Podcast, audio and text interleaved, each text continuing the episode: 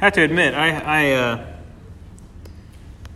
I know that we're supposed to be in this section of Scripture this morning and focusing on uh, Abraham's sacrifice of Isaac, or at least in gesture.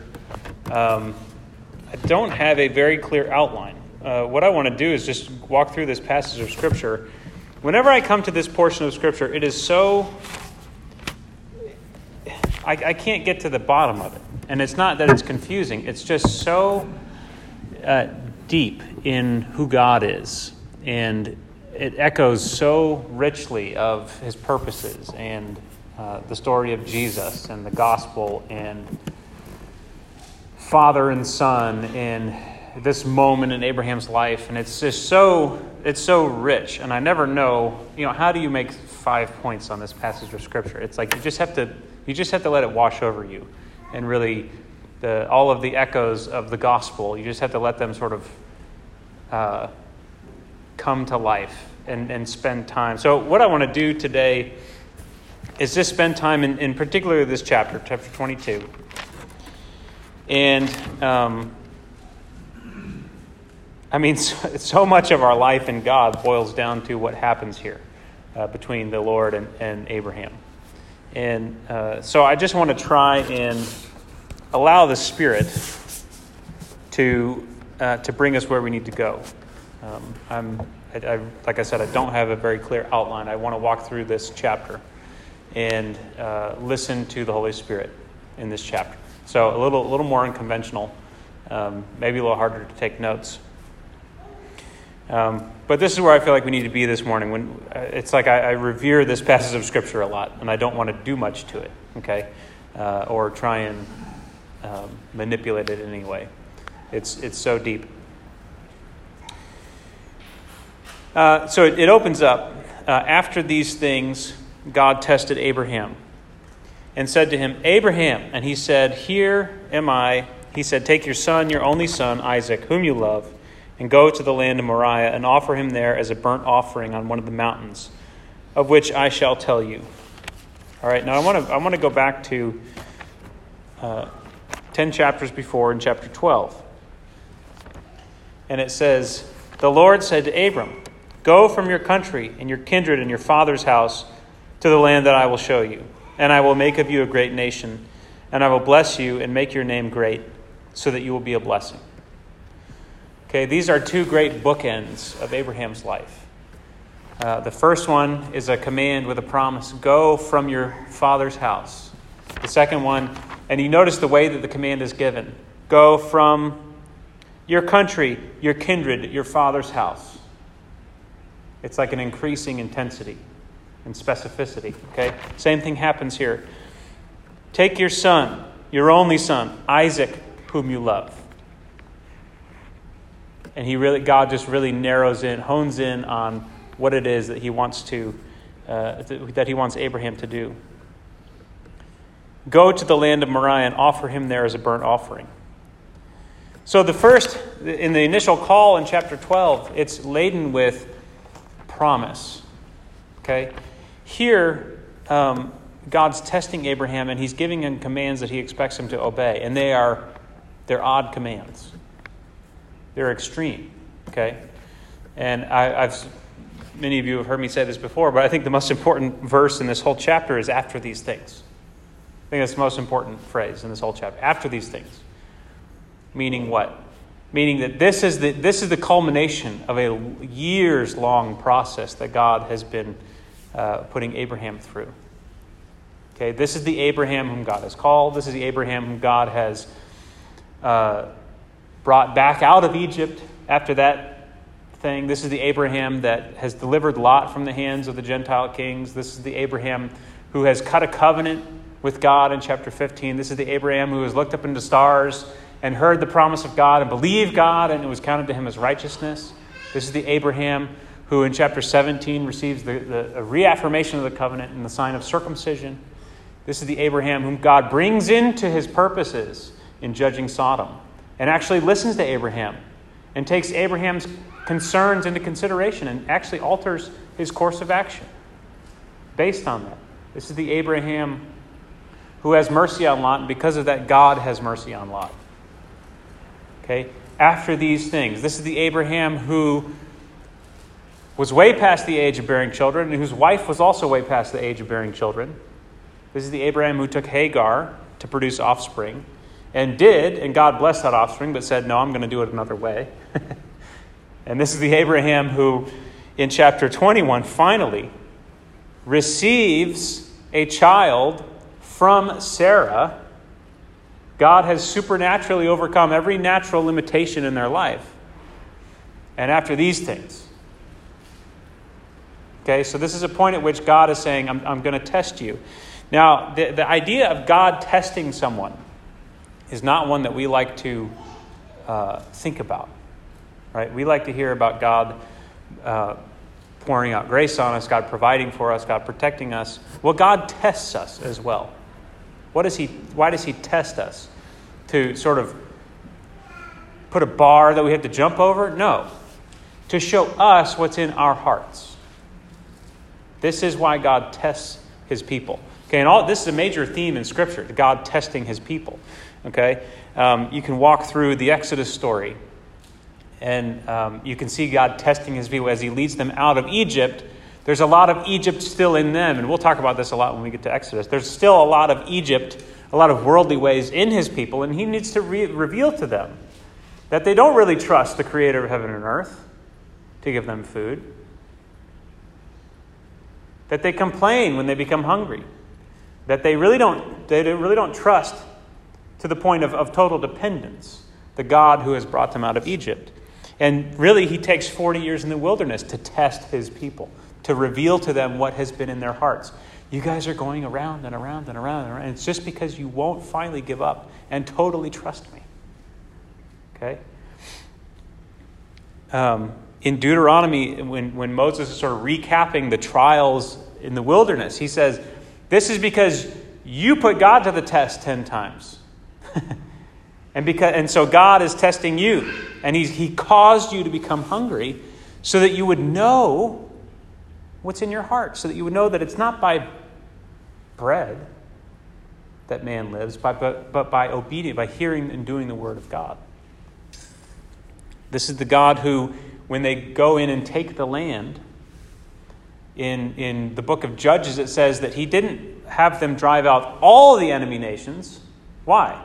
So that there would be some enemy there to test the people, so that they would learn war, it says. This is the God who placed the tree of the knowledge of good and evil in the midst of the garden. What was that if not a test? A test of obedience. And this is the God who worked in the life of Job. The ultimate test, right? The ultimate existential crisis. Who, and, and, and, and the end of that test is what? I had heard of you by the hearing of the ear, but now my eye sees you. And the way God tests Job is, is he just asks him questions. Job says, Why? Why is this happening? What is going on? What is this? And, and he says, Brace yourself like a man. This is, I love this backdrop here, this soundtrack to. He says, Brace yourself like a man. Let me ask you some questions. Where were you when I brought the world into existence? And then he just goes on and just lays on wave after wave of putting Job in his place.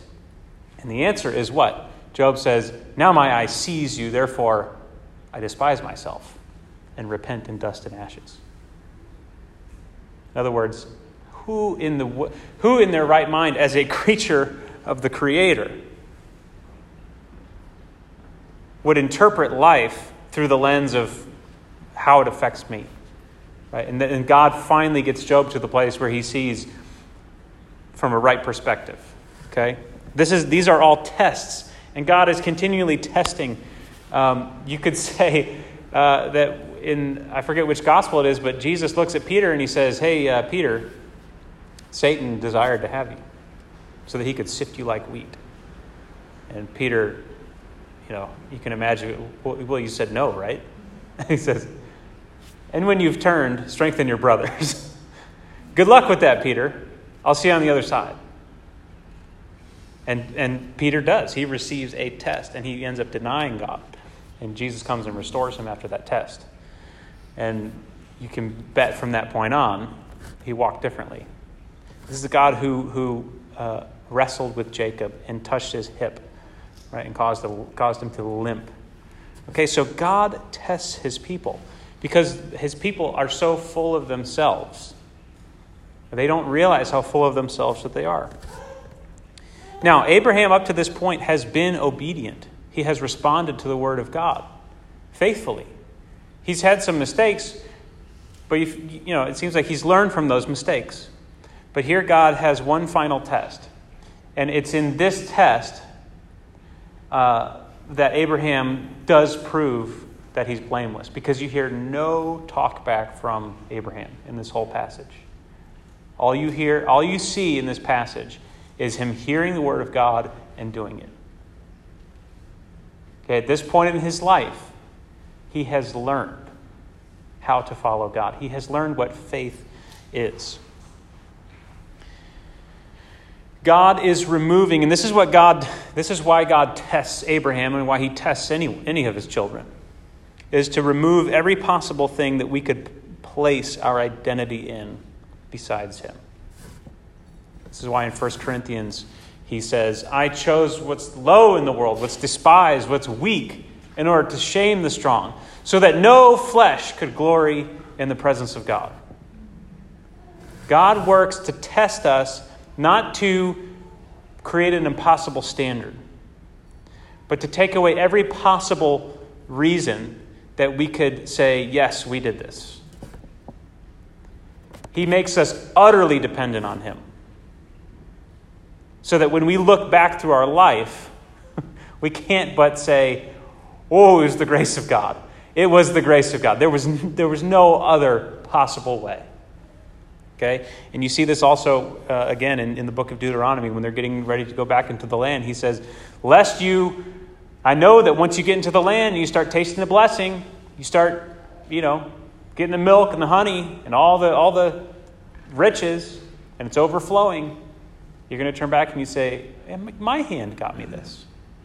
Hey, I think I deserve this. Right? It's at that moment that we've failed. Okay? when we begin to consume the blessing in, in an entitled way. Okay, when we begin to feel like, you know what, I was worth saving. Be maybe more than someone else. When we are the Pharisee looking up and saying, you know, I thank you that I'm not like this tax collector. You know, I've, I've turned out okay. Right? That's the thing that God tests us to remove from our hearts. And this echoes of the call of a disciple. Okay, Jesus said, Whoever seeks to save his life will lose it. Whoever loses his life for my sake will find it. Why? To create some sort of like Buddhist sounding paradox? No. Because when you seek to preserve your life, you are in fact remaining in death. And when you divest yourself, when you allow yourself to become crucified and, and poured out, you have discovered what life is really about. Okay? So let's read through this. He said, Take your son, your only son Isaac, whom you love, and go to the land of Moriah, and offer him there as a burnt offering on one of the mountains of which I shall tell you. So Abraham rose early in the morning. He does it right away. Right? Saddled his donkey, took two of his young men with him and his son Isaac. And he cut the wood for the burnt offering and arose and went to the place of which God had told him. On the third day, Abraham lifted up his eyes and saw the place from afar. Then Abraham said to his young men, Stay here with the donkey. I and the boy will go over there and worship and come again to you. Now, some people say that that was a statement of faith right there, that we're going and we're coming back. How do you go and sacrifice your son and both come back? Um, and Abraham took the wood of the burnt offering and laid it on Isaac his son. And people have said that this is an indication that Isaac was, was probably a grown man at this point. We think of like little Isaac. Oh, little, little guy, to put him on the altar. No, he might have been around 30 at this point. Um, but he was, he was of age, I think we can say with confidence. And he took in his hand the fire and the knife. And they went both of them together. And Isaac said to his father Abraham, My father. And he said to him, Here am I, my son. He said, Behold the fire and the wood, but where is the lamb for a burnt offering?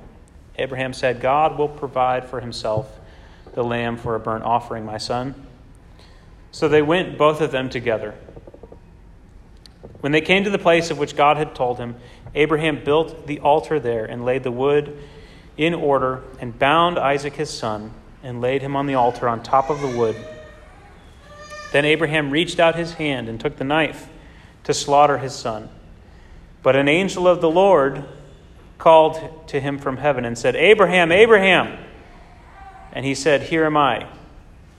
He said, Do not lay your hand on the boy or do anything to him, for now I know that you fear God, seeing you have not withheld your son, your only son, from me. And Abraham lifted up his eyes and looked, and behold, behind him was a ram caught in a thicket by its horns. And Abraham went and took the ram and offered it up as a burnt offering instead of his son. So Abraham called the name of that place, The Lord will provide. As it is said to this day, On the mount of the Lord it shall be provided. And the angel of the Lord called to Abraham a second time from heaven and said, By myself I have sworn, declares the Lord, because you have done this and have not withheld your son, your only son. I will surely bless you and I will surely multiply your offspring as the stars of heaven, as the sand on the seashore. And your offspring shall, shall possess the gate of his enemies. And in your offspring shall all the nations of the earth be blessed, because you have obeyed my voice. So Abraham returned to his young men, and they arose and went together to Beersheba, and Abraham lived at Beersheba. So this is this is a story that we need to, to, to realize is, is for all of us. This is a story that is about taking up our cross and following God.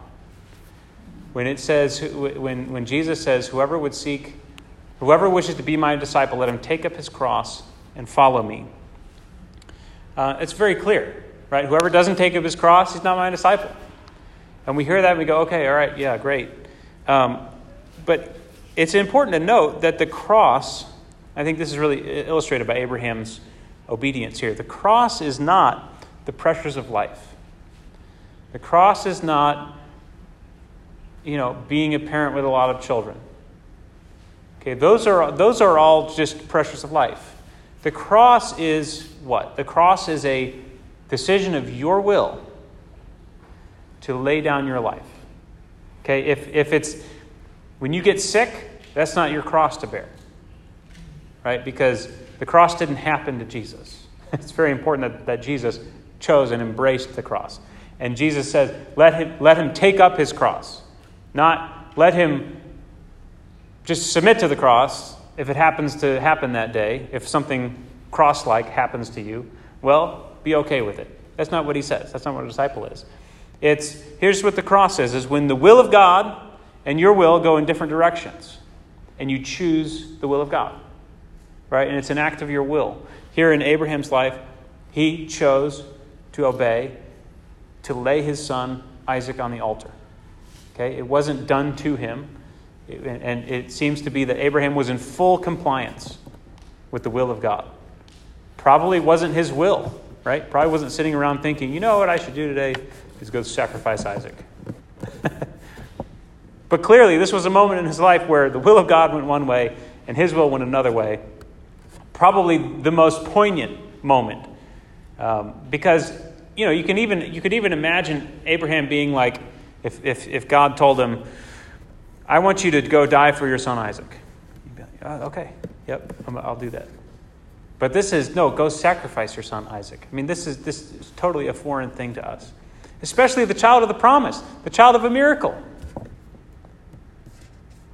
And God says, This is what I, I want to show you what the cross is. I want to show you the way that we do it. Okay? And you have to hear the echoes. Why, why, is, why does God want Abraham to prove that he will part with his son, his only son? That's because who God is. That's who, that's who God is. God has not withheld his son, his only son. That's how he brings redemption into the earth. And in fact, that's the only way to bring redemption into the earth is to not withhold your son, your only son, to take up your cross and follow Jesus. Everything else is just going to be good stuff that God gives to you. But there's a moment in everyone's life, or maybe there's a season or a series of moments, where it becomes clear that to do this is death to me, and that I am going to do it in obedience and faith. When we, this is part of the Lord's Prayer, by the way. Thy will be done. Thy kingdom come, thy will be done. Jesus prayed that. Do you know where he prayed that? In the Garden of Gethsemane. Father, if there's any other way, nevertheless, not my will, but yours be done. When Jesus prayed that, it meant an embrace of his own death. When you pray, Thy will be done, do you realize that it means an embrace of your own death? Or the death of your son Isaac? Right? And there's something for the parents in here. Okay, I think that just the, the act of putting your son on the altar, there's something to, there, there's some wisdom in parenting there. Okay? Not that we want to uh, sacrifice our children to the Lord. Uh, but I think this was very, it, was, it would have been very easy for Abraham to, even though the birth of his son was miraculous, to somehow take his value from the fact that he now had a son even, even a miraculous son. Okay, and, and we as parents, and this can, I think it, it's especially, it hits us in, in, in our deepest parenting heart. You would never want to do this to your child. But the, the, the reality is, you're going to have to do this with your child. You are going to have to surrender them to the Lord. You are raising your children to go die for the world. Okay, and the way that we the way that we raise them, the way that we interact with them needs to reflect this total willingness to let God do with them whatever he, he wishes. Okay, now we obviously we never wish the death of our children. But we do die to whatever identity we take in our children whatever fondness of them that might get in the way of what God wants to do with them. That's a very, very hard word to hear. And God will bring you to that place after these things, right? As you walk with Him, as you understand who He is. You will get to the place where you truly do see you and your children participating in the redemptive work of God, which is not withholding anything even our own children, for the purpose of the work.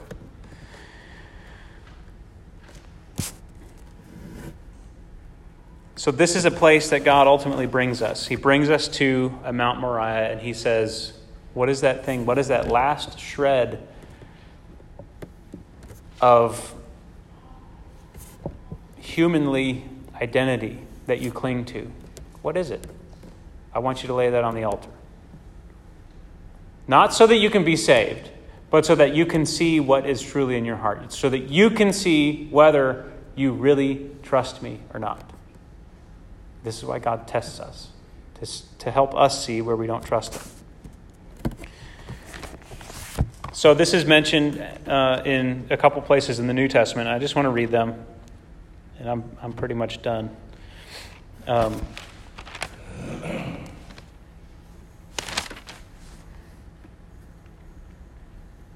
By faith, Abraham, when he was tested, this is Hebrews 11, 11, 11 17, offered up Isaac, and he who had received the promises was in the act of offering up his only son, of whom it was said, Through Isaac shall your offspring be named. He considered that God was able even to raise him from the dead, which from which, figuratively speaking, he did receive him back. What was it that caused Abraham to be able to do that in faith? It was that he believed in the power of the resurrection. Okay? And this is what's remarkable about Abraham. There was no There was no evidence in physical, of physical resurrection at that point in history. It wasn't a part of the, the grand plan that God was revealing. There wasn't really a guarantee of, of so much of life after death. If you read through the Old Testament scripture, after death, you know, especially some Psalms, death seems to be kind of the end. Right? You go down to this shadowy pit called Sheol, and that's about it. Right? There was no visions of like paradise and heaven and right? It was like, you know, we come to a we come to the end and then we go down to the dust. right? and Abraham believed in the power of the resurrection. There are a few people that got glimpses of the power of the resurrection in the Old Testament. Another one is David in Psalm 16. He says, You will not let your Holy One see corruption. He was prophesying the power of the resurrection. So Abraham's faith was in God's power to raise him from the dead. And this is mentioned in Romans 2, and he says, He believed that he could bring into existence things that are not, and that he could bring life from the dead. That was what his faith was in. So the faith was not, his faith was not in, well, yeah, God's not going to make me do that. God's got me. God's going to provide for me. No, the faith was in, if God's telling me to do this, he'll raise him back from the dead. Right? So that takes even more faith. It's faith in what comes after I give my life away. What comes after I embrace self sacrifice? What comes after me submitting to the grave? or submitting my child to the grave. That's where his faith was. And then in James,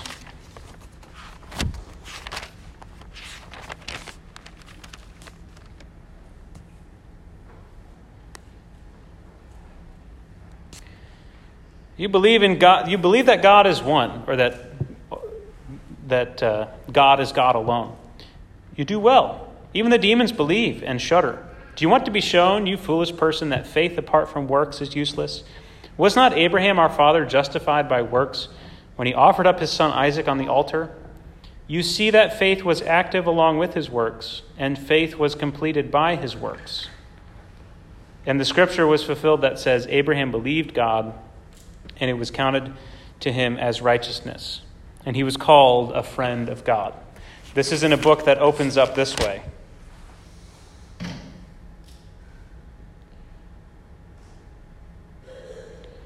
Blessed is the man who remains steadfast under trial, for when he has stood the test, he will receive the crown of life, which God has promised to those who love him. Count it all joy, my brothers, when you meet trials of various kinds, for you know that the testing of your faith produces steadfastness. And let steadfastness have its full effect, that you may be perfect and complete, lacking in nothing. So, the ultimate act of faith is what? It's renouncing every last shred of clinging to your own life. That is where faith will lead us. Faith will lead us to these works of self sacrifice, will lead us to take up our cross. Not so that we can get to heaven, right? I mean, people just go crazy and we say, well, no, God doesn't require you to do anything. Well, no, He doesn't. But He will work with you, and He will reveal what's in your heart to you, and He will get you to the place that when His will comes into your life and it intersects with your will, and they're headed in a different direction, you will embrace His will and do His will as an act of your own will. Why? Because you will know that He can raise you from the dead. You believe in the power of the resurrection. Okay? Now, Abraham had this faith. We have proof of the resurrection, right? We have Jesus. And this is the season of celebrating the resurrection of Jesus. Easter's in two weeks. And uh, so as we, as we near Easter, I want to encourage you to um, ask yourself do, are you being tested in any way? Is God trying to show you what's in your heart? Is He trying to show you anything that you cling to in this life that, uh, that you sort of would mourn to put on the altar? That your, your flesh would mourn if it went away? Right? Abraham's flesh would, and, and it's not bad things, right? These aren't sins. This is Isaac. He's the very evidence of the promise of God. He is the very symbol of God's faithfulness. If anything was a good thing in Abraham's life, it was Isaac. And even that, he says, lay it on the altar. Do not cling to this. Okay?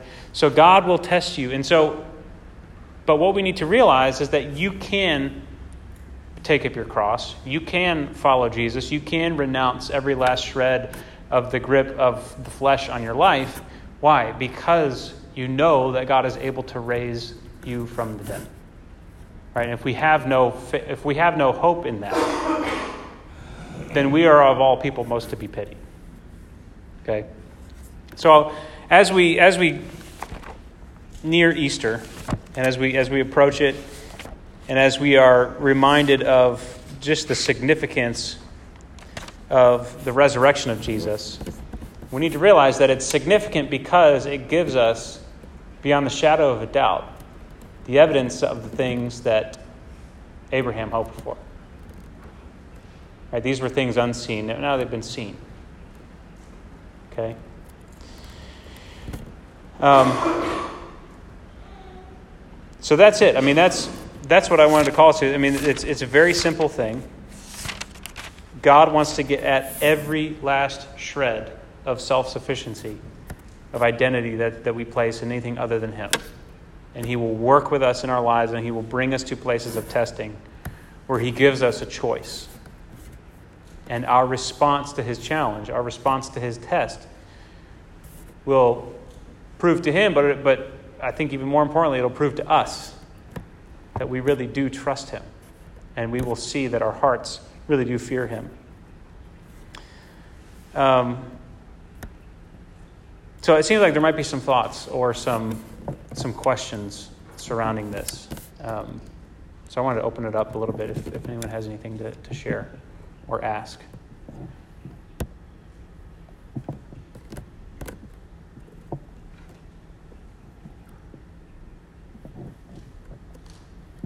Yeah. Besides the direct revelation of the Spirit, um, was there any other basis for Abraham's belief in the resurrection? Is there like a tradition? I don't know. I have to look into that. The only thing I can think of is when it says in Romans that he, we know that he believed that God, in one God, and in the God who created heaven and earth. And so surely that he must have linked that to power over life and death as well, I think. Because uh, um, those two things are clearly linked in the New Testament with, with the faith of Abraham. His ability to create from nothing and his ability to bring life from the dead. It seems like if you believe in one, you, you believe in the other. I mean, that God is the God.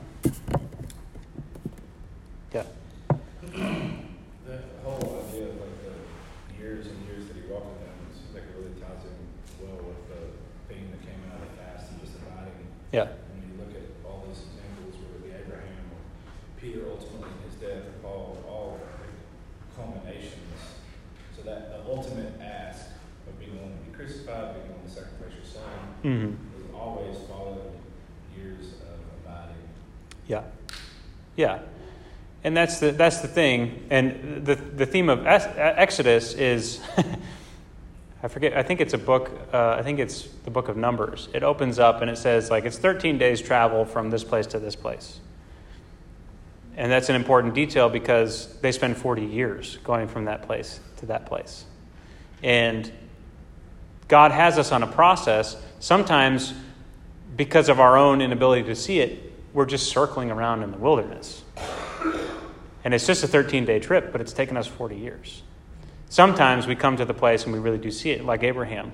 And we say, Oh, I, I see, I see this. I, I trust you. I'm just going to do this thing. I really do trust you. And I believe, I don't, doesn't make sense to me, but you must have something in mind. So I'm going to obey in this way. Um, and Abraham was able to then see, uh, you know, he believed in the resurrection, but then he was able to, to have tangible proof that ram caught in the thicket. He was able to, you know, every time that God, I think from then on, asked him to do something, that ram would come to his mind. That ram was such a powerful symbol of the Lord will provide. On the mount of the Lord it will be provided. Well, we have we have Jesus. You know, we have Him on the cross to come to our mind whenever God asks us to do anything that costs us, um, tests our faith. Um, much better than a ram in a thicket. It's, it's the very Son of God Himself hanging on the cross with a crown of thorns around His head. I'm assuming because we have the text to begin with, at this point, there is already some form of oral tradition that even would also know stories like Noah and some of that stuff. Is that safe to assume? Like, Yeah, so you can see like God's faithfulness through different things too. You can have, like, yeah, some vision, some idea, Yeah. concept of like God and how yeah, yeah. You can look up the, the timelines of when people actually died and who was alive at the same time. It's pretty fascinating. Um, I think that not many, not, not too many generations from Noah were still alive when Abraham was alive, or when Terah was alive. And so, yeah, I think there would have been sort of an oral wisdom passed down uh, about who God was. Yeah. Annabelle. Isaac waiting to have his son and then have to like give it up to God, and Hannah in the first Samuel second Samuel where she had to wait to have a kid, and then when she did have a kid, she gave it to well, like she had a kid Eli, and she gave it up to God to serve God. Yeah. Yeah, absolutely. I think that that's very much the same lesson. Uh, Hannah's a great picture of of crying out for a child, but then also uh, honestly being willing to give that child to the Lord. Um, she said, "I just want a child," and, and then she does follow through on her promise. But yeah, her desperation, and she was, uh, you know, she was barren, just like Sarah. Um, that's a that's a huge theme all through the the Old Testament: barrenness and God moving in uh, in the life of barren women to bring forth uh, really prominent figures. And then ultimately, I think uh, in the story of Mary, she's not barren, but she is a virgin. You know, it was an impossible thing, and um, brought forth the Savior of the world through her through her faith and trust in God and her compliance. She said, "Be it done unto me according to your word." That's a great statement of faith. Be it done to me according to your word. Yeah. Definitely a connection there. Yep.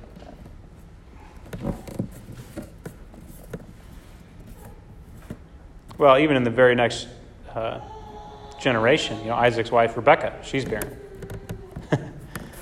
and then Rachel is barren. And finally has a son. And this is, this is a theme. We, we got a sense of theme here. Three times in, in three generations. God's, sh- God's telling us something.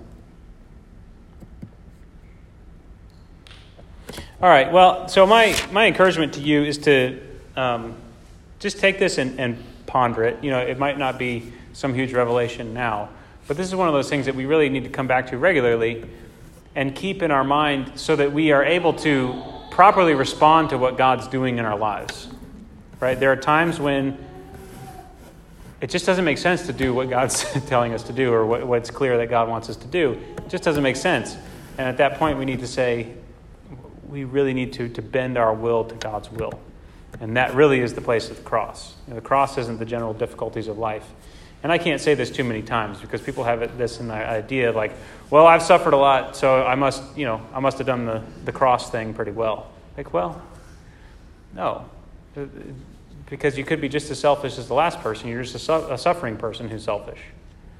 Right? The, the, the point is, have you seen where you don't want to do what God wants you to do, but you said, Nevertheless, my, thy will be done, and laid down your life, laid down your will, and watch what God does? That's the, that's the point of the cross.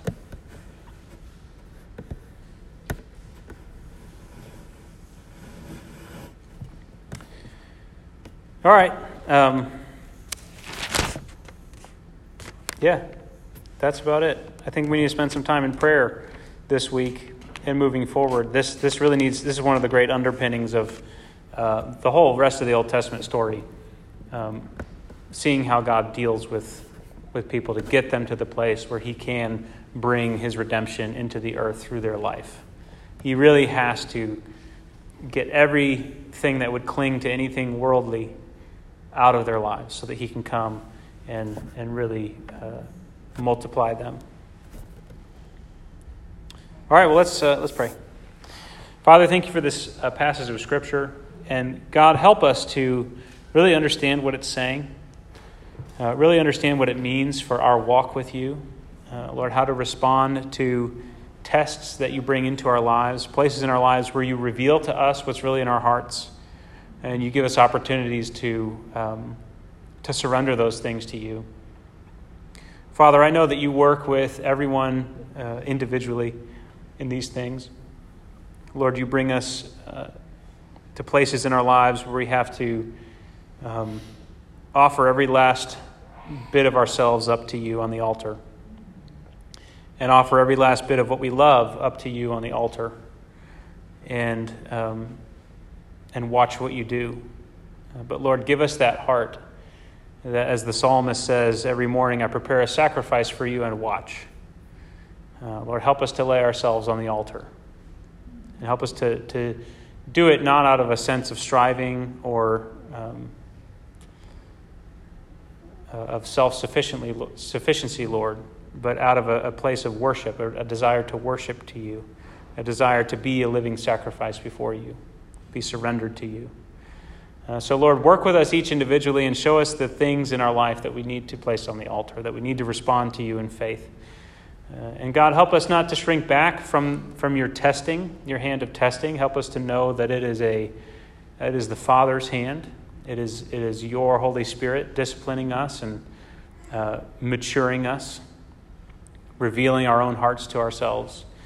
Uh, so, Lord, help us to respond and, and be compliant uh, with that hand, that Father's hand in our life. And ultimately, Lord, we say that we trust you. We want to know the power of the resurrection in our lives, and we know that we can't know that power if we honestly haven't been embracing death to ourselves. So make us a faithful people, Lord, faithful like Abraham, uh, so that we could truly be known as your friends and so that the world could see uh, who you are through our lives. And we would be a blessing. We thank you for that in Jesus' name. Amen.